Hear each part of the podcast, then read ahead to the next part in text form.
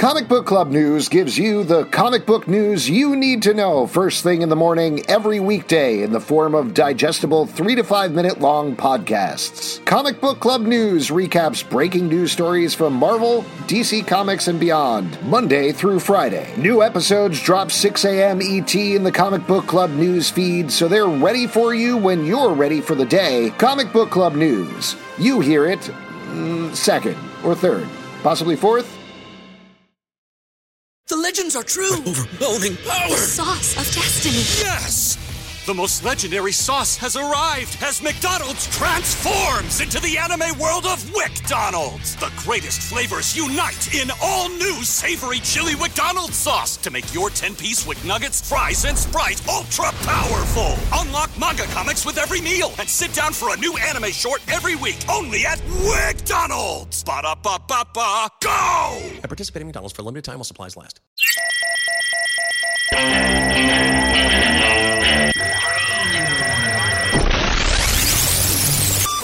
What is up, y'all? Welcome to The Stack. I'm Alex. I'm Pete. And on The Stack, we talk about a bunch of books that have come out this week. Kicking it off with sure. one I know that Pete is very excited about. Beta Ray Bill number one from Marvel come Comics. On. Written and art by Daniel Warren Johnson. Now, Day D W J... as I yep. like to call him. He is the creator D-dubs. of Murder Falcon, which is one of your mm-hmm. favorite books ever. Yeah. I don't know how you feel about Beta Ray Bill, though, so how'd you feel about this book? Well, yeah, I'm not uh, the hugest Beta Ray Bill fan, but this was a lot of fun. This was really awesome. Art style gave Beta Ray Bill a, a grittiness that, uh, you know, was nice. I, uh, yeah, I very much enjoyed this. This was sad. This was not like, you know, just badass Beta Ray Bill. You okay? Did you die there for a second? Yeah, there's, uh, there's some real pain going on. Mm-hmm. And, uh, yeah. Also, yeah. Fing Fang Foom, one of my, uh, huge favorites in this as well. So, like, Uh, this was a real, this was a real treat, this book. And this, the back matter is, is magical. The, this very briefly and tangentially ties into the King in Black storyline, which has symbiotes attacking the Marvel Universe. Here they attack Asgard. Beta Ray Bill fights them off, kind of, and sparks up or re-sparks up a little bit of a romance with Lady Sif. But I agree with you. As he did in Murder Falcon, he brings big action with big monsters, but also a deep well of emotion here. It's very sad for Beta Ray Bill. Art is great. The writing is great. The emotion is great. I'm all in on this book. I am a sucker for Beta Ray Bill, and I think D W J does right by him. So I'm very excited to see this going forward. And like you said, there's a great interview that he does with Walter Simonson in the back of the book, which is super cool as well. Yeah, it's nice to see him kind of geek out about this and kind of hear about like uh, New York in the seventies and like the different kind of people working on stuff. It was pretty awesome interview that they put in the back. And uh, yeah, I mean, the art, the storytelling is really unbelievable, but like Beta Ray Bill, kind of a cursed character, and like they're really tugging on that and playing with that, and like he's not cool with Thor. It's mm-hmm. not like a uh, fun relationship right now, so I'm glad they're kind of like getting the air of that out a little bit. I'm very interested to see how that kind of all unfolds. I agree. Next up, Shadecraft number one from Image Comics, written by Joe Henderson, art by Lee Garbett. In this new comic book, a girl finds out that shadows aren't quite what they are cracked up to be. It ties into an emotional thing from her past that you find out towards the end of the issue. Uh, I really like the setup. I thought this was a good, fun horror book. The art from Lee Garbett was particularly good. The shadow creatures were interesting. I'm curious to see where this goes going forward because it feels like it really gets the setup by the end. Um, but I'm in. What was your take, Pete? Yeah, I, I agree. I think the the art and the storytelling is fantastic, you know, kind of setting this up in a, a very interesting way. I really love the last page reveal kind of twist. Very cool. And yeah, as this kid, I was scared shitless of, uh, you know, if you saw like a, a shadow move by, you know, or like a branch at the at the window or something, like this really kind of plays on that fear of like moving shadows and how it's hard, especially at night, to get away from shadows. I mean, that's just that's tough. I got to be honest, Pete, it sounds like that wasn't just a problem when you were a kid. I don't I don't think we have time to get into this, but uh, no, Pete. That's a it's that's, a great book. That's been the long game on this podcast this whole time, is to finally get you to confront this fear that you have. Shadecraft, number one, check it out. Next up, The Other History of the D C Universe, number three from D C Comics, written oh, by John Ridley, man. art by Giuseppe Camuncoli. The first two issues have dealt with the Black American experience in the background of the D C Universe. Here, we're dealing with the Asian American experience through the lens of Katana and her whole history. Um, what'd you think about this one, Pete? This is very powerful, really amazing. Um, I I I was very moved by it. I thought it was really done well. The storytelling is so powerful. The art, uh, yeah, just kind of the the balance of kind of these like stanzas, these powerful stanzas that really hit you versus the comic book art, uh, really creates this uh, moving kind of powerful stuff that uh, D C is doing with these books. I've been really enjoying this series. The Other History of the D C Universe stuff has just been uh, really impressive. Giuseppe Camuncoli's layouts in particular are really excellent. Uh, John Ridley's writing is great. It's super, unfortunately, timely, given that we are yeah. discussing the Asian American experience and uh, violence towards it in particular right now. Um, but it's a it's a necessary. Stop Asian hate. Yeah, uh, it's a necessary read, like the other two issues of this book, but also very entertaining and weird in a certain way. Just, I don't know much about Katana's history necessarily. There were little bits here and there that I was like, oh yeah, I, I guess I knew that kind of thing. But what John really is doing here is like with Uh, X-Men Grand Design, I think was the name of the book. He's taking the entire history of the character and trying to make narrative sense out of it, which is nearly impossible, but he does it here in a very emotional way, and that's nice to see. Yeah, Katana is one of my uh, favorite characters. Uh, always a uh, big fan of Katana, so it was nice to see like all the different stories kind of paid homage to with this interesting kind of narrative running throughout all of it. Uh, it was really well done. Uh, moving from one timely book to another in a very different way, Silk number one from Marvel, written by Maureen Gu, art by Takeshi Miyazawa. This is a all-Asian team working on a Korean-American superhero, which is something that I don't think we've seen before for Silk necessarily. I could be wrong. Nobody jump into my mentions if I got that incorrect. But at the very least, it's great to see that is Silk is in a new status quo here, working for J. Jonah Jameson at whatever his latest rag is. But uh, I thought this was really fun. I don't have too much affection necessarily for Silk as a character. I'm fine with her. She's been fun before. There's been some good storylines. But I thought yeah. this was a really nice, very clear setup with a good supporting cast. And I'm interested to see where it goes in issue two. I completely agree. I, I feel like uh, this is a great use of Silk, the character. Uh, I feel like they really do a great job of giving her like a, a, a lot of fun action, like splash pages, um, as well as like setting up a very cool, interesting story arc. Uh, so, yeah, and the fashion stuff is fun and pulled off well. And, uh, you know, what's not to like about sitting down to have tea with a giant cat-like creature. I, I think this is a very interesting, cool book, and I'm excited to see where it goes. Next up, Crossover number five from Image Comics, written by Donny Cates, art by Jeff Shaw. In this book, we're getting towards the end of the first arc here as Madman and Power House, I don't remember the name of the other team. Basically, it's Donny Cates taking all of his books, mashing them up together with tangentially other books. They're all heading towards this big dome where the crossover event has happened, and it's all coming down. What'd you think about this issue? Well, first off, you got Madman. Bless you. You got Madman with a, a giant sword. So what's not to love? This is a sword. It's uh, it's a lot of action. It's a lot of over-the-top stuff, but also a lot of intense shit goes on here. The oh man, I don't want to spoil anything, but man, it gets gets real dark. Um, but I want to hear it. Uh, spoiler warning. What was the thing that you thought in particular got really dark? Uh, where the guy shot the girl? Oh, that hasn't happened yet. That's the cliffhanger at the end of the book. He hasn't necessarily shot her. Well, you he he's crying. It says, I can, and it looks like it's seconds before the bullet is released out of the chamber. Yeah, well, we'll see what happens next issue, I guess. Oh, right? My God. I guess we'll see what happens. Uh, one thing that I really, that I thought was super fun in the book is Donny has come up with this concept where all of these different superheroes have been cut apart and mashed back together by scientists on Earth, quote unquote, and they're called amalgams, which is very funny to anybody who yeah. knows about the amalgam universe.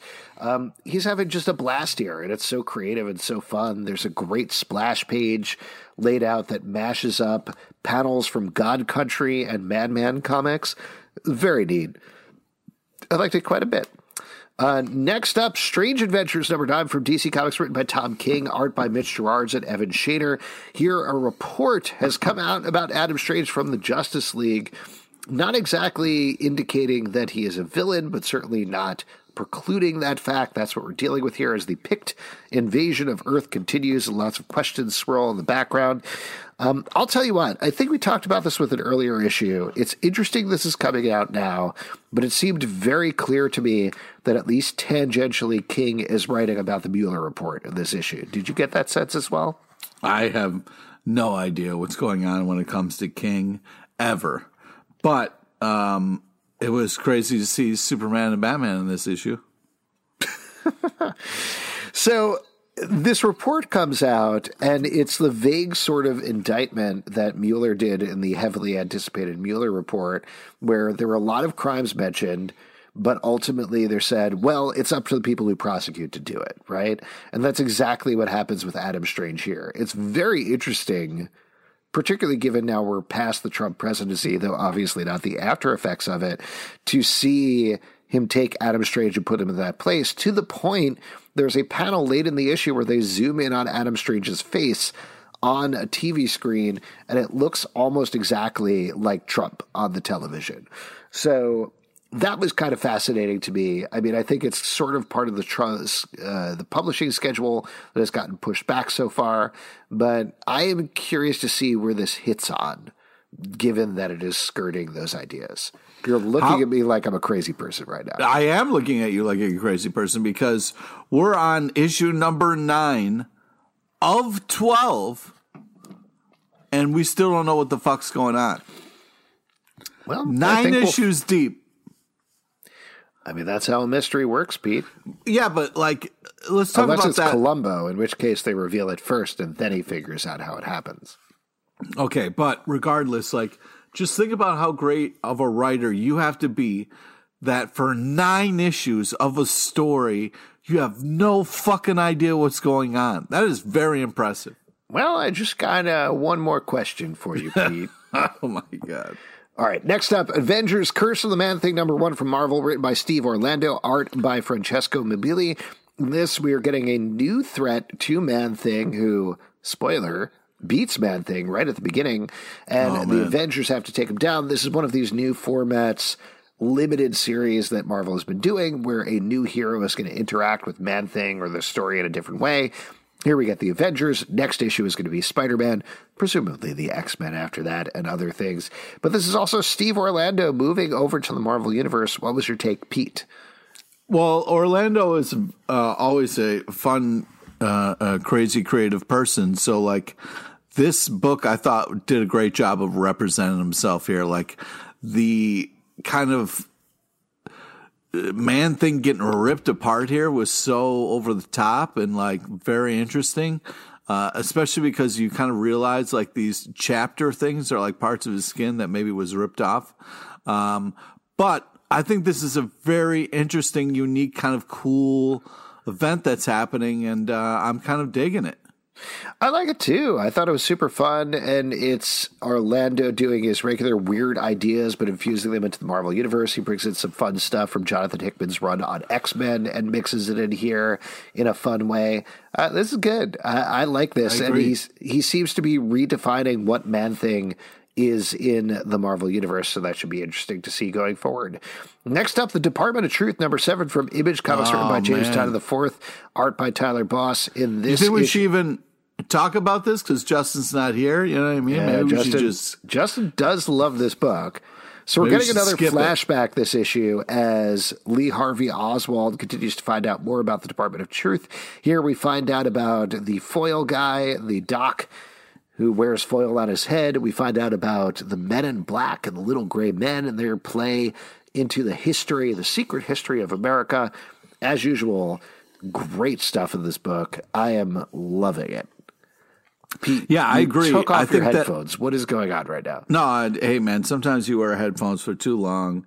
Uh, it start to kind of like feel like you're you're. Are you listening to me through your, your forehead? What is going on here, dude? It's the podcast. Take it easy, all right? I can hear you just fine. All right, all right. So I I really am like, you know, this is such a like kind of thing we've heard about the Men in Black. We're familiar with this kind of tinfoil thing, but this is done in a way that makes sense. You know, like I really appreciate all the details and all the stuff going on in this book. Um, I think it's done in such a kind of way with the stylized like flashbacks with the shading and the info. And I, I think this is really a great mix of genres in telling the story. I have, uh, I'm continued to be impressed with this. It's too bad Justin's not here to get his thoughts on it. I, I'm having a blast and I might just start wearing a tinfoil hat. Hey, speaking of which, this is uh, this is more of a note for like Pete's forehead than his ears. And Pete's forehead, you're looking great. Don't tell his ears, okay? Because they're like looking a little busted, to be honest. Oh, well, don't you say shit about my ears. Uh, you couldn't hear that. That was through your forehead, man. All right, moving on to The Flash seven sixty-eight from D C Comics, written by Jeremy Adams, art by Brandon Peterson, Marco Santucci, here and David LaFontaine. What does that go. mean, here we go? Here we go, the fucking Flash. Well, so we've been talking about these books that have come out of D C Future State. A lot of the teams from Future State were giving previews of what's going on in their main books as they return. So I think it's been interesting to talk about them as they have come back. This one is weird. Yeah. Yeah, we're still talking about it. Flash and that tricky Speed Force, man. Oh, well, okay. So I know well, you, you sometimes don't like you the run Flash. So fast, you run out of your clothes, and then that's a whole thing. And Flash has got to deal with so it. So here, here's the deal with this book. So the thing that confused me for the first half of this book is we had the setup of Barry Allen is giving up being the Flash so he could work with the new multiverse people and explore what's going on with there after the fallout from Dark Knight's death metal. Sure. All makes sense. Now, Wally West is the new Flash. He's been promoted. The first half of this book reverses on that in a very weird way, where Wally says, nope, actually, forget about that tease. I don't want to be the Flash. Barry Allen, you're the Flash. Barry's like, sounds good. Let's have a race. I'll take all of your speed. So that's fine, and but very confusing given everything that's happened yes. previously. It isn't until the second half of the book that we get to the real concept. That's where things, in my mind, start to get really fun, where Wally West is lost in time. We basically get this quantum leap thing where he's jumping to major points in the Speed Force. He's inside of their bodies. How and Barry Allen is the uh, Iggy. Is it Iggy from Quantum Leap, Pete? I don't know. Ziggy, Ziggy. The Ziggy, the uh, Dan Hedaya, who's like, oh, man, you got to turn back, Wally. What are you doing? Ah, oh, if you God. change this, that'll change everything. Oh, and then Wally God. says, oh, boy. Uh, that show came out like in the fifties, I think, bro. I don't know who you're I don't It's know who a your great show is. With a perfect finale, and you watch your mouth, Pete. I'll have to take a time machine back. It's just insane to me that, like, These, uh, you know, these all these fucking Flashes, and there's the Speed Force, but nobody can figure it out, and it's so tricky. Yet they're running the whole time, and uh, you know, you got a fucking treadmill, but like I just, uh, I, I don't know, man. I just, uh, I enjoyed the second half of the issue because I am a sucker for Quantum Leap, and I want to see more of that. Uh, so we'll see how it goes. Next up, Ghost Rider, King in Black, number one from Marvel, written by Ed Bryson, art by Juan Frigeri. This is also a very weird, interesting issue because technically it's a King in Black tie-in, but really it's tying up everything that's been happening in Ghost Rider for the past couple of years and wrapping a bow yeah. on that. It's much more about that, to the point that the Ghost Rider characters at certain points are standing in the middle of symbiote-stricken Manhattan being like, eh, let's figure out this other stuff instead. Yeah, there's but, like a crazy amount of standing around talking for all the demons that are, are uh, trashing the place. But still pretty fun, I thought. Yeah. What'd you think about this one, Pete? Yeah, it was fun. I mean, they're having fun discussions about their names. Uh, you know, Mephisto blows, but still some fun stuff in there with that. Uh, yeah, it was nice to see kind of Ghost Rider, you know, up in this uh, the the penance stare with the old damnation stare. So that was cool. Um, you know, fun little twist on, you know, trusting, not trusting the devil. So, yeah, I mean, this is fun. It's a good book. You kind of know what you're going to get in it to with it. And it's uh, it's over the top in all the right ways. Next up, Two Moons, number two from Image Comics, written by John Arcudi, art by Valerio Giangiordano. This book we love the first issue of. Uh, I might be getting this wrong, but I believe it's basically taking indigenous myths and mixing them with the Civil War for a very horrific supernatural tale. How do yeah. you think the second issue held up to the first one? It's really uh, tripped out in all the right ways. It's very kind of magical, spooky, cool. Uh, the Native American stuff is amazing.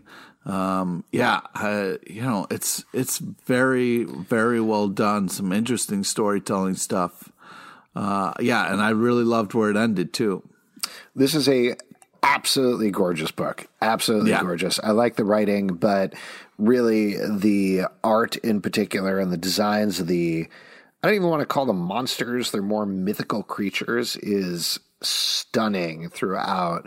Um, highly recommend picking this up. This feels one, this is one that like, it feels a little bit like, I don't know, it, it's very Vertigo to me, I think. And it's the sort of thing that I think would be good to jump in on in the early issues to really get a sense of it, uh, because it's that good. Next yeah. up, Future State, Superman versus Imperious Lex, number three from D C Comics, written by Mark Russell, art by Steve Pugh, not Florence Pugh, like I initially thought. It's Steve Pugh. Uh, this is the very last, I believe, of the Future State books, probably coming in a little late here, but so fun and such a good story. Love Mark Russell. This is a future Superman, as you can tell from the title, battling Lex, who has taken over a planet. As usual, it's very satirical, as you'd expect from this team. If you read the first two issues, you know exactly what to expect here, but I loved it. Uh, this is one of my favorite Future State books. I'm so glad they got to finish it off, even if it was a little late. Pete, you're nodding your head. What's going on? Well, I mean, this is just like, what if Lex Luthor was stuck in the Wall-E movie? It's a little kind of like, it's a little, it's a little too crazy for me, but I appreciate what they're doing. It's so funny. The characters are so funny. Lois Lane is so funny. Lex is so funny. It's great. Like, he just sets up these Rube Goldberg machines of ridiculous satire and pays them off in such a fun way. I like it quite a bit. Uh, next up, Decorum, number seven from Image Comics, written by Jonathan Hickman and art by Mike Huddleston. This is really bringing together everything that's been going on in the book in a big way. We've had these weird crystalline creatures that showed up that seemed at first unconnected from the Assassin's Academy that was going on in the other side of the book. Last issue that finally came together were the crystalline creatures gave a mission to the assassins to find this egg that was being hidden, which I believe was like the third element that was just kind of thrown in there.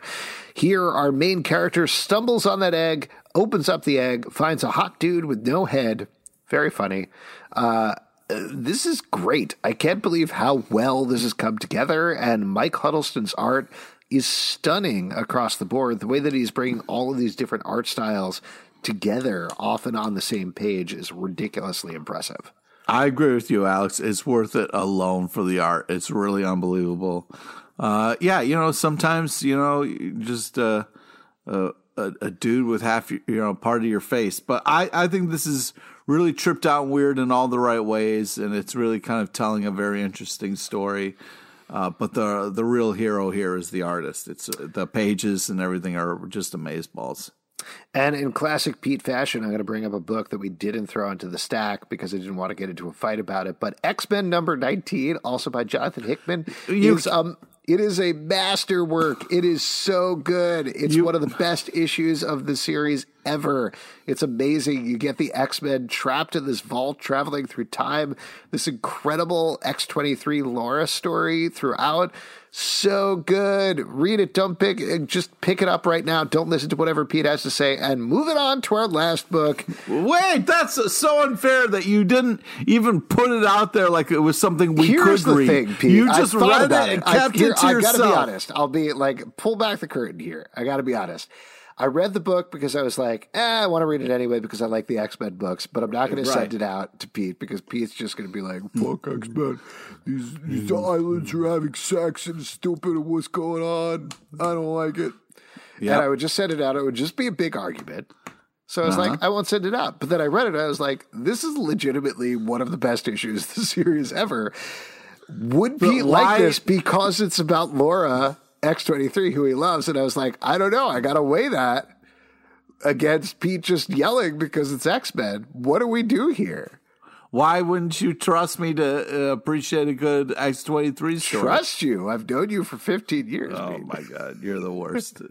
you you didn't believe in it enough to put it out there for us to review.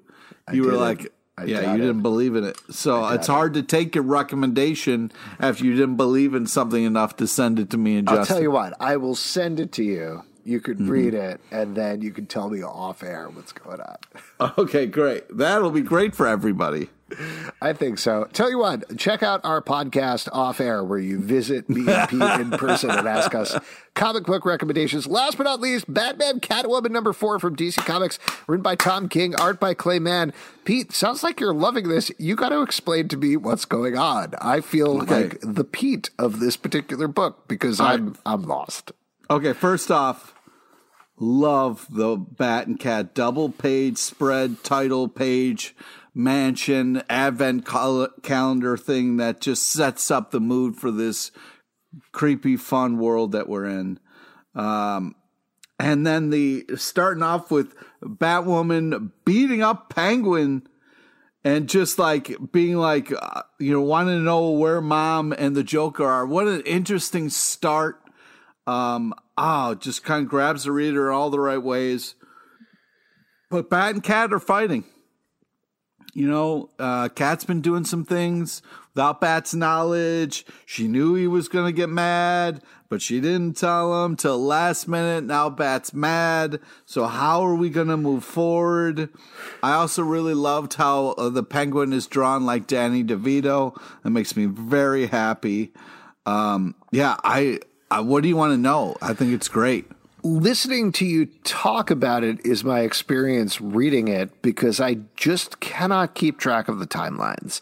It, there's there's like three different timelines happening at once. Uh, no, and I know that. You got the Mask of the Phantasm timeline. You've got right. the very early Bat-Cat stuff going on. Right. And then you've got the future, future right. Cat stuff where she's killed the Joker and is dealing with it with Penguin, and there's their kid who is the new Batman. So I get all that. Bat there's woman. the transitions between them that just throw me. And I, I'm sure there's a point to it. Maybe they're doing something about memory and how memories are very fluid and go from one time period well, yeah, to another. Yeah, because it's also like Cat and Bat always have this thing about a disagreement about when they first met. Yes. So I get all that, but you look at a book like Strange Adventures, also from Tom King, where you have... Also confusing. But... Even if it jumps between timelines on the same page, you've got Evan Doc Shaner and Mitch Gerards, so there's a delineation between the timelines. So you're able to follow, okay, here's where we are at any given point.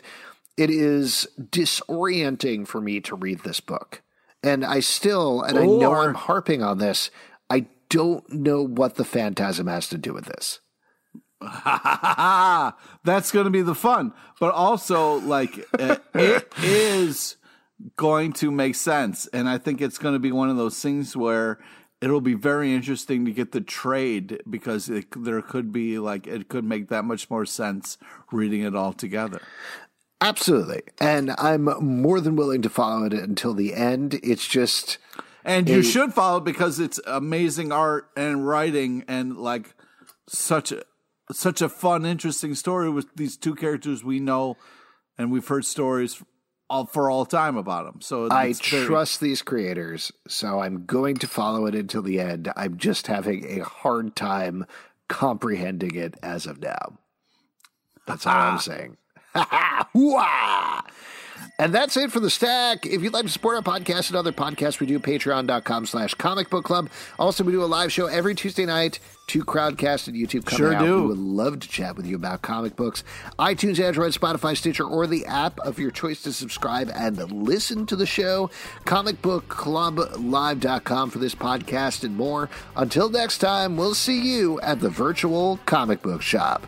And I'm saying that just to Pete's forehead, not to his ears.